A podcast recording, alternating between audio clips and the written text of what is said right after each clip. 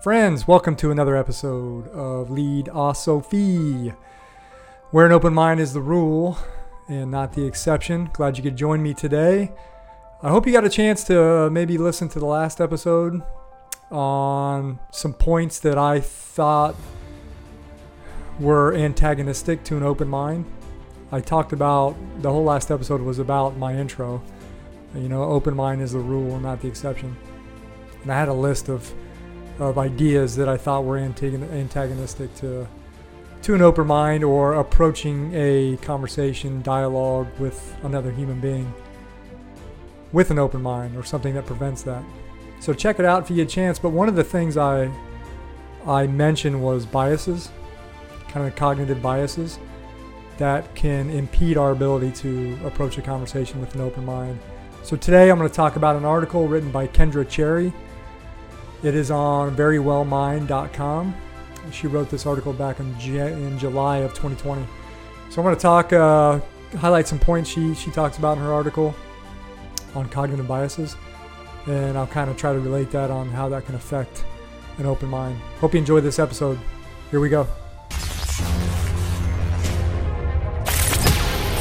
Are you ready to permanently fuse leadership and philosophy?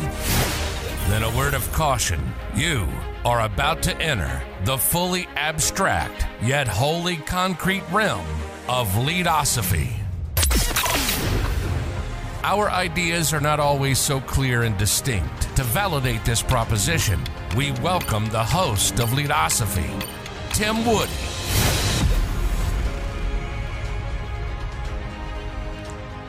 Welcome back, friends. We're going to dive right into cognitive biases or the cognitive bias, how this can influence, inhibit the open mind being a rule. Maybe it makes the open mind an exception. So, again, this article is titled What is Cognitive Bias? It's written by Kendra Cherry, uh, reviewed by Amy Morin, who is a licensed clinical, clinical social worker. So, I found this initial graphic on the front really striking. And if you can't, if you're not watching and just listening, they have a graphic on the very, uh, very beginning part of the article. And it says common causes of cognitive bias. Um, the first one is limits on the mind's attention. So, just you know things that are limiting our attention span you know think about how this may affect just an open mind in general if you have limitations on on your attention span and you're going to, into a conversation with someone else how that can immediately you know start closing your mind or keeping it from being an, open mind uh, they talk about individual motivations when i wrote um, in my blog post a couple days ago, I talked about agendas, motivations, those things that can prohibit us from being receptive to new information, especially if we're having a conversation with someone else. You know, if we have an agenda going into a certain conversation or a certain motivation, it's going to narrow our field field of view, and we're going to start framing our conversation with someone else and tailoring it towards our own individual motivations and agenda. They talk about mental shortcuts. They call them heuristics. Something uh, quick and practical that we use to, to get us quicker to a to a decision. And I think that's a very primitive function of the human mind. You know, going back, you know, centuries, thousands of years. You know, a quick way for us to solve problems in nature, so to speak. Maybe not so much in the workplace, but uh, you know, hunter gatherer. I think of hunter gatherer type days mental heuristics that were able to allow us to to make decisions quicker to achieve very survivalistic goals. They also talk about social pressure and emotions. I talked about emotions on my last episode. You know, if you're if you're going into a conversation with someone else and you're angry, uh, you're experiencing rage or sadness, how that can affect the open mind. You know, it being a bias in itself, but how it can affect having an open mind. So Kendra Cherry writes, you know, title here, What is Cognitive Bias? So let's dive into this a little more. Again, this is a little more psychology than philosophy. But again, I've, I've said in the past that leadosophy like psychology. I think they're uh, kind of symbiotic in nature. And again, I've mentioned this also before. You know, if I never went into philosophy, I think I would have tried to dive into the field of psychology. I really like psychology. I love how the human mind works. I love the limitations of the human mind. I love to try to see how we overcome those limitations. I love the idea of learning with others, finding deeper understandings with others in a collective way. I think you really dive into the psychology of the human mind and the psychology of dynamic human relationships. By dynamic, I mean they're always changing. You know, if you have a relationship with somebody, no two interactions with that person will ever be the same. You know, if you have a coworker, your interactions with that coworker on Monday will be different than the ones they are on Tuesday just because no two situations are ever identical. So even if they appear similar, there's always different environmental influences that are changing the nature of that conversation, feelings, emotions, or external factors. So I find I find all of that fascinating. And I'm rambling a little bit, but I just you know, I want the listener to know that psychology to me is just as important, I believe, to philosophy, Uh, which is just as important to leadership. So philosophy and, and psychology, I think, are you know they buttress leadership on both ends. You know they work on on all you know on all sides technically of leadership. So here we go. What is cognitive bias? Cognitive bias is a systematic error in thinking that occurs when people are processing and interpreting information in the world around them. And affects the decisions and judgments that they make the human brain is powerful but subject to limitations cognitive biases are often a result of your brain's attempt to simplify information processing. Biases often work as rules of thumb that help you make sense of the world and reach decisions with relative speed. So I think about this relative speed. In the last episode, I talked about time pressures. And when you're under the pressure of time to make a decision, or you have the illusion that you're under the pressure of time, your again your mind starts to close a little bit. You're looking for just enough information to make a decision. I caution the, the listener to question whether or not they are making a decision in haste. Sometimes when we think we are under a certain amount of pressure to make a decision we can take a t- take our time to look around and get some feedback from others and maybe others will give us some some decent feedback that hey we might be rushing to a decision let's just relax. Let's take our time here. Let's make sure we have enough information. And I say enough information because I think I don't never I, I'll never I believe that you'll get all of the information. You know, it's like as soon as you get a piece of information, you think you need more, and then once you get that information, you're like, well, that's not enough. So I think we have to be very careful of going down this like search for for information in through infinity I don't think that's possible. So I'm going to scroll down this article a little bit. So the author, Kendra Cherry, talks about signs. What are signs of cognitive bias? And I think this is kind of the heart of the article that I wanted to talk about on leadosophy. And then, you know, I encourage you to once again listen to my last episode and then see how this this article applies or doesn't apply to the open mind, keeping an open mind. Kendra writes Everyone exhibits cognitive bias. It might be easier to spot in others, but it is important to know that it is something that also affects your thinking. Some signs that you might be influenced by some type of cognitive bias include, and she writes, she lists five of them, so very important here.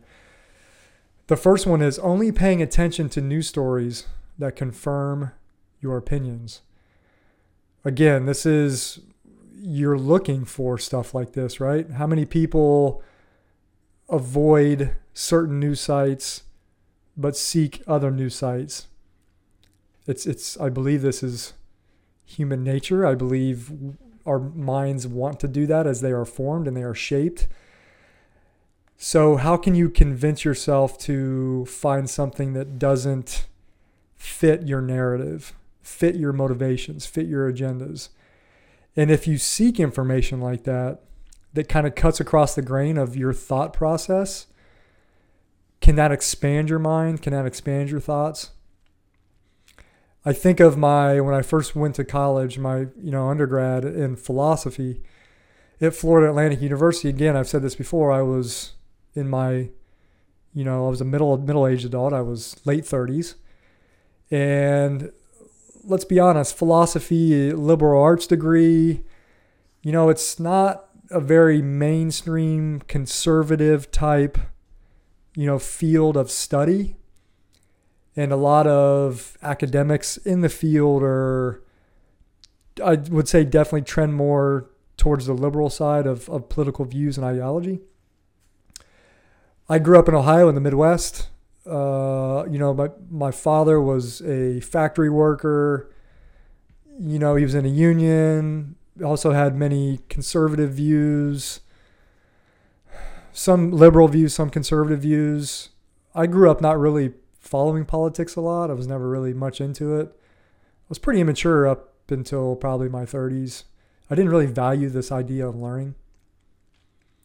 But I would say if I had to had to trend one more direction, it was probably more conservative than I was a liberal. But again, it, my idea was show me the issue, what we're talking about, and I'll tell you kind of my views on it. I, I wasn't set on being pinned in one direction. But when you go into liberal studies and philosophy and you know, you tend to be surrounded by more liberal ideology and, and ways of thinking, you know, that can kind of maybe upset some of your mental models. So you start, your mind starts changing a little bit. And it's not that you start dogmatically believing what other people say and you just, you're a robot. You just, you broaden your horizons a little bit. I think you broaden your expect, your perspectives and, and spectrum of thought, which is a good thing. So I'm I'm still not very good of always at always uh, seeking, I guess seeking stories and things that don't conform to my opinions. I'm just you know I'm I'm still a human and I tend to always gravitate towards certain mediums of, of news and things like that. But I try to look at other sides. I think it's important. Anyways, so back to to Kendra. She says blaming outside factors when things don't go your way is a sign of cognitive bias. So, blaming outside factors when things don't go your way. She writes attributing other people's success to luck, but taking personal credit for your own accomplishments. I've seen that before. I, I'm, I'm guilty of doing that, probably at some point. I can't think of anything specific of recent memory, but I'm sure I've, I've went down that road in my own mind. Assuming that everyone else shares your opinions or beliefs. I think that's important for conversation conversation pieces. How many conversations do we or let me rephrase that. What are the dangers of going into a conversation assuming that the person you are talking to shares your opinions or beliefs? I think there's a danger in doing that. I think your mind is closed when you do that. And the conversation honestly can take you by surprise when you, if someone else is exposed as not sharing your opinions and beliefs, and then you can get frustrated. You may, may even just kind of turn your back on that person that you thought was, they shared your opinions and beliefs and uh, all of a sudden you realize that they didn't. And again, who cares, right? Does it matter? You know, I talked about this on the last episode. No two people are going to have the exact same value system. They're not going to have the exact same belief system.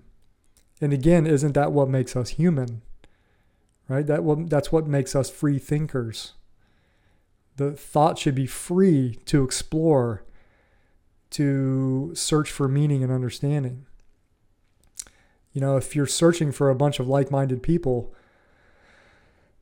maybe that's your thing. I don't know. Uh, but I think if you're going to grow, if you're going to grow cognitively, I think you have to diversify your audience, your circles of influence.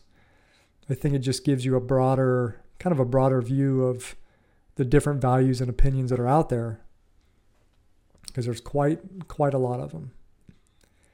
And the last one she says, the last cognitive bias is learning a little about a topic and then assuming you know all there is to know about it. Uh, that's social media in a nutshell to me. There are a lot of epistemic authorities on social media Twitter, Facebook, you name it.